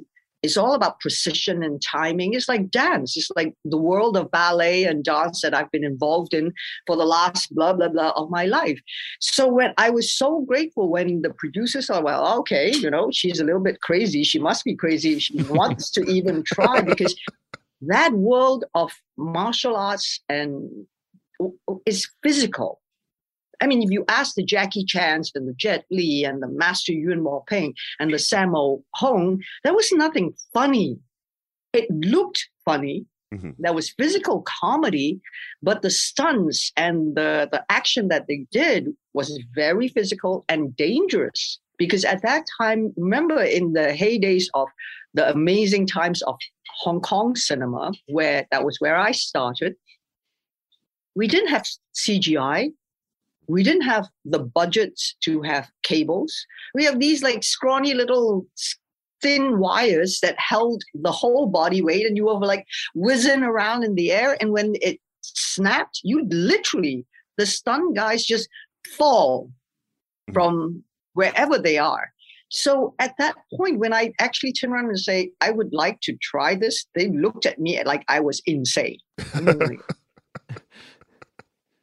But then, you know, she studied abroad. Maybe that just screwed with her head. But, you know, if you want to try it, that's okay. So they, eh, yes, madam, I was surrounded by comedians like the John Sham, the Tsui Hark. They were like the high powered comedy actors. I mean, they walked into the set and people laughed. So I was tasked with okay, now I have to convince the audience that I belong here. I deserve to have a place next to the guys doing this martial arts. So I trained very hard. And it was it was not not a easy task because they have been they paid their dues to be where they are. They it didn't come on a silver platter for them. So to join the boys club, which it was a boys club, you know they will tell you because they did it in that way in the in the mindset we protect our women. We don't let them get hurt. And they and except you know jackie says that i go like no bro don't go there. And you know because we have to learn to protect ourselves. And if you keep doing that then we will never grow to be who we are right? Which is which is prevalent all the time. So that was the beginning of my days my start of uh, doing martial arts. I was well protected i was well loved i was well taught and well protected in the sense that when you do a stunt when you do the action sequences you must learn to respect each other. You know you have to have the stamina you have to have the precision. If i say i punch you in here, I'm not going to punch you here. Right. Mm-hmm. And the only way to do that is if you are in training and that you are, you have the capabilities and not just say like, yeah, yeah, yeah, yeah, yeah. No, there is discipline, there is hard work, and there is like, you, you sweat blood. That's how it is. So, but I loved it. I love the physical uh, aspect of it. I love the challenge of it. I love to be part of the boys gang and go like, yeah, let's go out and have fun, man. You know, you get to do things that you would never get. I would never do in real life. I don't I, believe in violence. um, I was so pleased to see this clip of you that's going around viral. I believe you're talking to GQ and you talk about how. Oh when you, my god! Oh, that is such a beautiful interview. Yeah, uh, uh, right after you oh say you love god. hanging with the boys, I bring up a moment in which you cry. This is not to be cruel. oh my god! I'm never gonna live this down. Oh. But something I loved about that clip was you talk about how even just reading the script all of these kind of genres are apparent. Like there's comedy in it, there's tragedy, there's martial arts, etc. What's crazy to me is I cannot picture this as a script. So much is going on on screen that I can't picture that translated to the page. So, how much of what you see in this movie are you surprised to see? Because I can't picture it all just existing in the script. I'm not. It's all in the script. Wow. Mm. If you see a, a, a a picture of my script because how I work is like I tag every scene that I'm in. And on the side, normally, you know, when you have a script, you, I tag it on the side. So I look at the script and I know, okay, I am in like 30 of the whatever pages or whatever. I'm in 50 or something like this. So that's my process. And if it's an action movie, it has like, okay, this is a dramatic scene. It will be tagged in yellow. It is an action scene. It will be tagged in red. By the time I finished tagging my script, I first started off with, you know, the big stickers. Mm-hmm. And I found out, okay, I'm not going to have enough space for this because in one page, there are 10 multi universe verses going on. So I went on to the, the really itsy bitsy skinny ones. And by the time I finished, one day I'm going to post that on my Instagram and you guys will see what I mean. my script was tagged all the way around with all the colors of the rainbow because mm. it's each universe get their own color. And by the end, I was like, what the hell am I dealing with? It was, I am in every single scene, every single scene. There is like just no like, okay, I can take the next few days off and wander around and see what's going to happen. It was like, no, but it was written like that. The Daniels did not stray. They had a, this was like their Bible. And remember, we are an independent film we're like, yes, we're an independent film on steroids, and probably a lot of I don't know what they were feeding us. but the fact was, it we had eight weeks, but thirty-seven shooting days, and you cannot go and do this with all the crazy things happening. You know, by saying, ah, well, let's see what happens today. No, no, no, no, no. They, their, their, their team, Larkin, our DP, uh, you know, the stunt coordinator, Tim, you know, with the, the set designer, the Jason, the, everyone, they all, they've been together, they worked together. And Paul, our editor, I mean, I met his wife and he says, you've been living with us for two years. I'm like, oh dear, I don't know what to say to that. But they know each other so well. So they know they're editing as they like they, the, the martial arts sequences it's not by accident. They know how to pull back when they want you to see and then give you the most intense close ups, right? Right. This is not by accident. This is understanding their craft, understanding the different techniques that they can put into this. When we don't have the money to do special effects, to do the confetti, blah, blah, blah, they have confetti coming out of the guy. So it is done with precision, it is done with like great thought and so everything I was was I surprised to see something.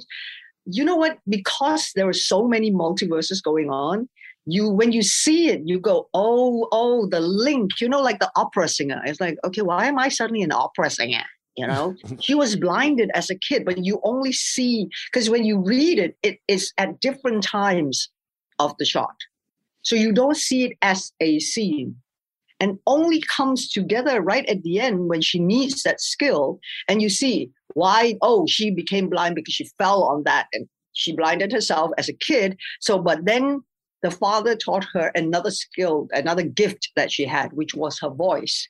And I'm like, what's an opera singer got to do with a skill? Oh, because she can hold her breath. Ah. so then, you know, all these like imagery that you shoot ties in and gives you that, yes, you are not surprised, but the realization mm. how it is tied together. That's the beauty of that journey. Mm-hmm. I mean, well, speaking of even that moment that Louis brought up too, you know, um, I love how you talk about how you know this was sort of like a script, like a a, a role that you'd been waiting for, and you were uh, it was almost like a gift to you. And um, you've had such a long career um, th- with so many different roles. Um, what what would you say you felt like you have been missing um, in your roles before this film came along, and sort of like what do you still feel like you want to do on screen um, that people maybe haven't given you the opportunity to because you you know you you're Michelle Yeoh like you beat people up, you can fly through the sky, you know.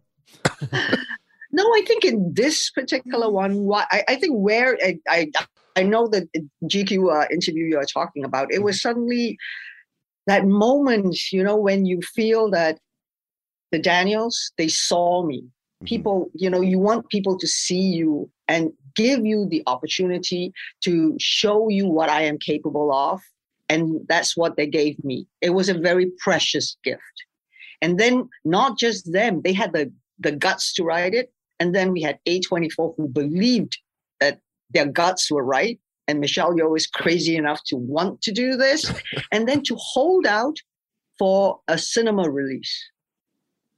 In these times, you know, we've been we've had a, a real it's been hard the last two years. Mm-hmm. And I think on on many different levels for each person, for families, that disconnection. And finally to be able to, it was such a moment of everything everything just coming together like the stars aligned and you you can't even begin to to know who to thank but somebody is like in the universe is looking after this little movie that we poured so much love into. The theater was and packed. I, I want to tell you, you know, like people are going out. That's how you have to watch the movie, right? Yeah. You have a shared experience. It's like going back to our primal days when our ancestors like were under the stars and they were storytelling around the campfire and things like this. And for us, this is our safe place you know, in the cinema where we we are with strangers, we are with people that we don't know, or we're with our family and people that we love. But the experience, the shared experience of joy, of pain, of laughter is so real that we we feel it with each other. And I think this was what this movie has come out at an opportune time that we can have that what the? Mm, let's just wah and waste it and have a great time. And you're right. You have to see it in the cinemas and not just once. I because I find that with the first time when you watch it, the intellect kicks in, the cerebral part kicks in. You go like, okay, I'm going to know who and what. And then after like 15 minutes, you're like, that's become that's when you become like Evelyn Wong. And that's when you think of them. The second time when you watch it, you're not so like, okay, I am prepared to put on the safety belts, be in for this roller coaster ride, and just go ah, because now you have an inkling. Oh, they have to do crazy things or ridiculous things before they can multiverse jump. Right? That's all you need to know. And then when they go to that universe, Evelyn Wong is going to learn a skill that she has never thought that she would possess.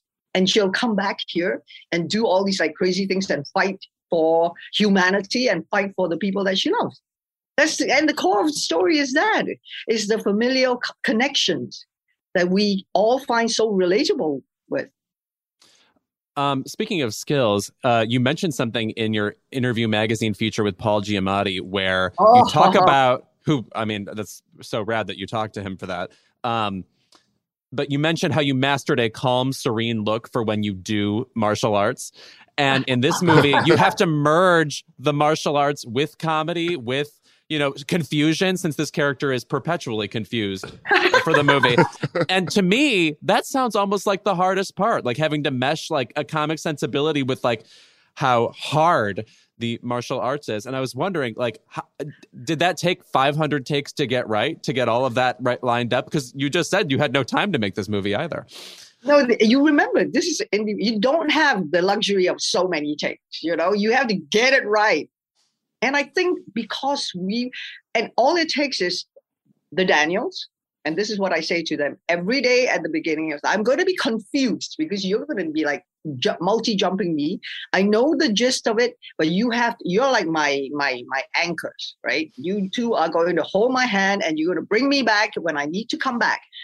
And you this is what you do. You are the directors. Remember that, right? You are very simply the directors. Don't play trick mess with my head is already messed up enough. So when that happens, you know, when you jump into the universe, when I fight, I automatically, it's very, because that's what we've been trained to do all this time.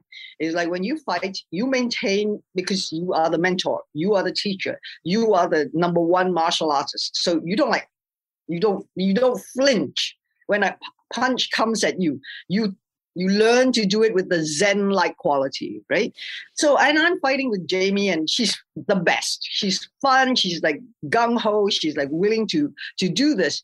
And then the daniels come up to me and she's like uh but evelyn wong doesn't know how to fight. So you know when she gets the skill her face is registering the confusion of why the hell are my hands doing these like incredible things and I have no control. You know, it's like the whole story when she's talking about Raccacoonie and all those kind of things. Mm-hmm. Like someone you get into your head and then they make you do all these things and you don't realize what you're doing. And everybody's like, what the hell are you talking about? So I have to register the what the frig is going on here? And then you say, wow, I can do all this.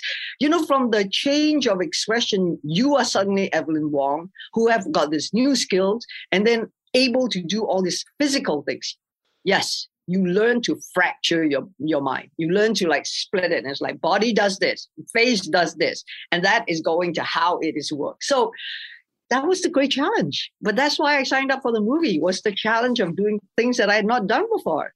I, I want to talk a bit about um you've run the gamut of people you've worked with, you know, like you started out, you know, you said working with like, you know, like Sammo Hung, you know, like as a, like a director and also like doing stunts early on. And then you, I feel like you got to work with so many icons in like the um.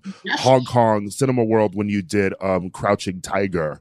Um, what was that experience like, you know, working with Ang Lee and also you know, just having him bring together so many people who done um films, you know, uh, Hong Kong like cinema for for years, um, now all sort of in one movie, um, being able to work together. Working in with Ang Lee is like poetry in motion. You know, he is he the way he loves cinema, the way he loves the humanity and the storytelling. If you look at it, it's a very intimate movie. It's about literally three people. Well, four. Jade Fox being the antagonist, right? It's about Li Mu Bai, Yu Shu Lien that I play, and Zhang Ziyi and her, her young lover. So it's about the, what is important and the martial arts world. And that was what Ang Lee was trying to do. He was trying to present to the world something that he knew as a child. The martial arts world is not something that the West would know. But when I first spoke with him, he said to me, I want to do sense and sensibility with martial arts. Mm.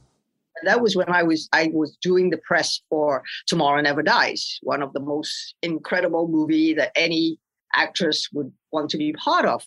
And I waited two years. I didn't do another movie mm. after that, waiting for Ang Lee because we all believed in him. We all believed in his vision, and we all wanted to make it happen. Chow Yun Fat, myself, Peter Pau, Bill Kong, we all came together to say, we want the rest of the world to embrace our culture in that way.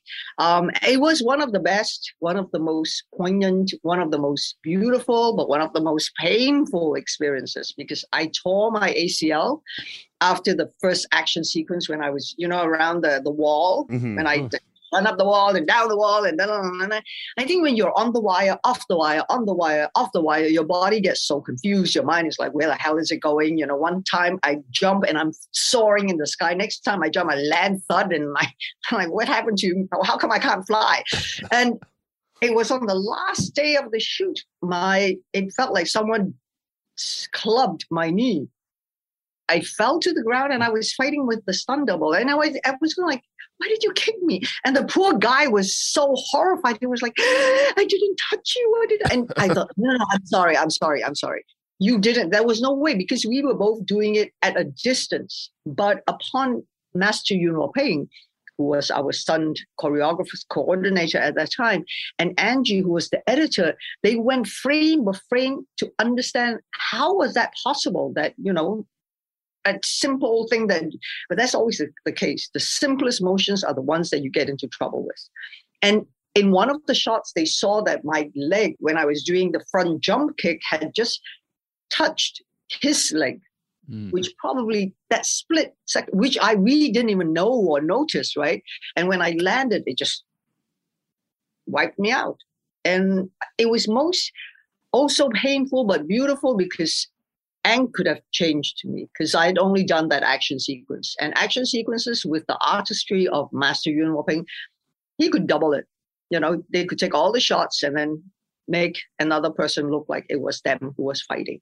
And uh, they could have done that easily. But I will never forget when I was in in in Johns Hopkins with the specialist who said, I can wrap your leg up, your knee up, because your your your ACL is gone. It's not just like torn.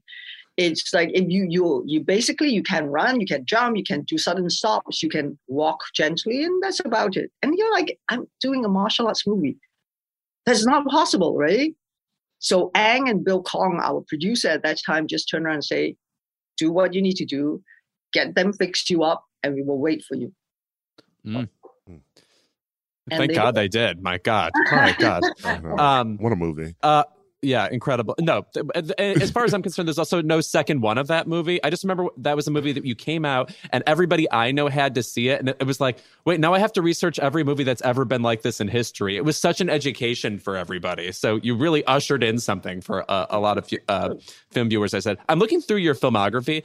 Truly, most of the things you have done over your career seem like the most time consuming and bodily harmful things ever. Like there, there are a couple of movies here, like you were in Last Christmas a couple years ago or whatever. We're like, okay, she maybe that was only a couple weeks, but I just want to remind you, movies don't have to be like the most stressful situation of your life. I just want to say that. And I was wondering, are you craving just kind of like, I don't know, a rom com? Something that like, you know, is just in an earthly normal realm ever? Absolutely. I would love to do that. You know, uh, yes. A, a resounding yes. But w- does it mean that I have to choose one over the other? I hope not. Good. Yeah. Right? Because this is, you know, I love the challenges of being, of doing things. And it's nice. I would love to do a rom com in a musical or something like that. It would be so fun. And you're right. It doesn't always have to be physical and, you know, a, maybe a, a, threat of being injured or things like that.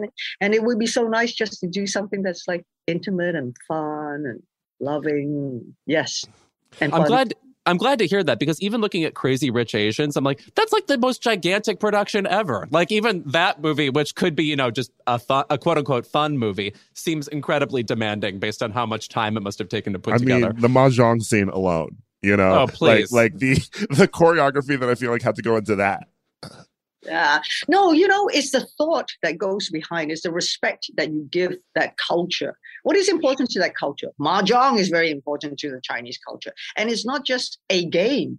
There's much that goes on behind that game. It's like bridge, you know, it's like backgammon. It's like all these kind of things, chess. Why do you play it? It's a battle of wits and it's you know it's like very reminiscent a bit of uh, memoirs of a geisha mm-hmm. when i was negotiating with the mama san about Sayuri and you know bringing her in. And we were just like tossing the the teacups around you know like pushing to you and coming back to me.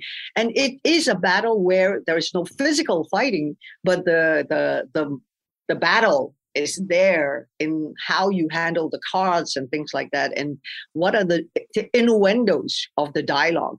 No so in that you know it's, it's interesting because in this movie i get to be funny I, get to do physical comedy and everything everywhere all at once. Like in Crazy Rich Asians, everybody is having a wild time, and I get to play the most serious, like you know, scary part.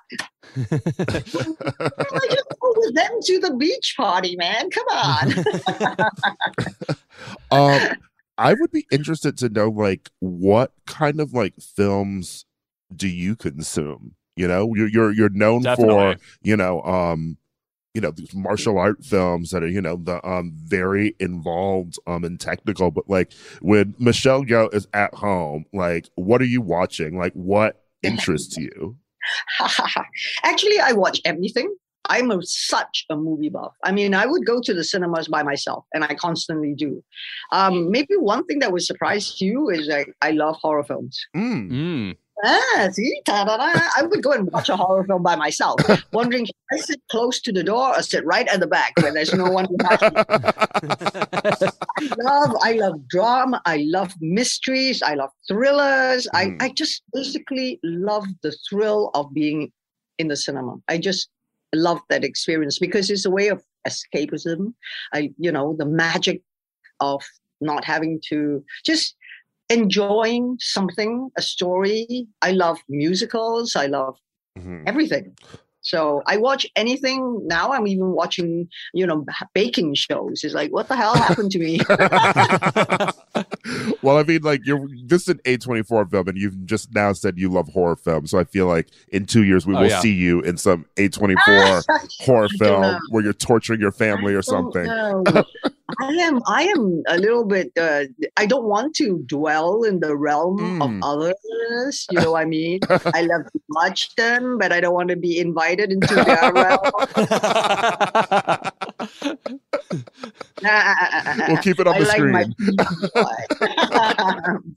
Well, I just I just want to say your enthusiasm for all these different types of movies totally comes across in this movie, and like only I think only somebody who has that that fervor and that zeal for movies could d- give a performance like you gave. So I thank you so much for that. Oh, thank mm. you, thank you.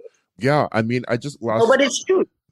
I think with this movie, we all just literally looked at each other. Yes, like with Ke, with Jamie, with Stephanie, and James Hong, and we we looked and and Harry Shum as well, right? We just looked at each other and go like, yes, we are unapologetic with the silliness, the raunchiness, or whatever it is, and let's just have a great time. Let's believe in this.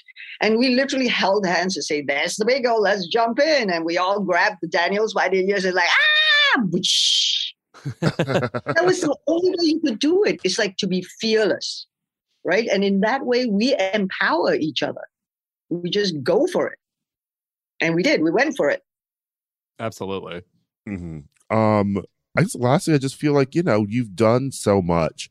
Um, are there thing are there things that like are there films that you, you you're known so much for you know like Crouching Tiger, you know, and like um now this film, um like you know it's like genre bending films that are you know like introducing people to like a whole new way of seeing the cinema. Um, are is there like a film that you've done in your career that you feel like you know sort of like you wish more it it had gotten more attention or something that you really look fondly back on and you're like i had you know i had a really great time making this film Right. Um. Yes. Yes. You know that when we set out to do a film, obviously you want the best for it to happen, and the best for a movie is like to get the best box office, right?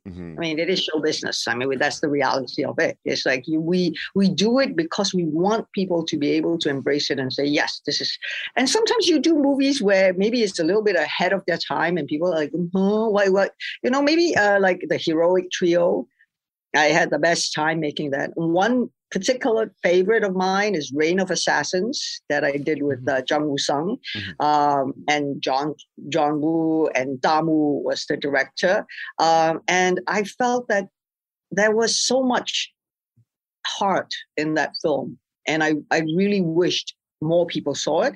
And another one is The Lady, that uh, was directed by luke Luc Besson. besson yeah Yes. that's Yeah. that's such a that's such a it's i feel like it's such an outlier as like a luc besson film uh because it's so But that's what intimate because if you think about it, as artists, you have to explore, you have to do things out of your comfort zone.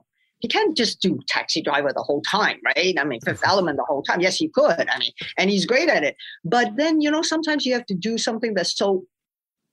But he did that with love and heart. That was a story that he really, really wanted to tell, and so did I. And that's how we came together to do The Lady, which was about the Burmese dissident Aung San Suu Kyi. Mhm. Yeah. Fabulous performance, by the way. yeah it's Hey. it's it's a it's a gorgeous film um i mean and we, we could say that about so many things you've done i mean i just want to reiterate that like this movie um is mind-blowing uh i i am definitely going to have to see it again. Uh and i you know i've just been everyone it's it has been a while since a film has like been released that i feel like i am constantly getting texts from friends being like do you want to go see this movie? Or have you seen this movie? Or they're like if you haven't seen it i'll see it again. Um Wow. it's i think it's just a really really um beautiful film That is amazing because that is what we hope is, you know, what we need now is more conversations bet- with, between people, you know, like good, wonderful, shared ideas. And, you know, like, uh, oh, did you see that part? Did you realize this? And, you know, and not to be left out. What do you mean you didn't see it? You better go watch it before you can join the party. dude, right? And that's so great. And that's what i love about you know yes there's so many different reasons the internet the word of mouth and it's so important because we have real conversations with each other with family with friends and sometimes even with strangers because we are having a shared experience. So this is that's fantastic. I'm so glad to hear it. Yeah. Uh, well thank you so much uh oh. Michelle, for being here with us. I mean it was truly an honor to talk to you today Nice talking to you guys. Yes, thank you. Thank you.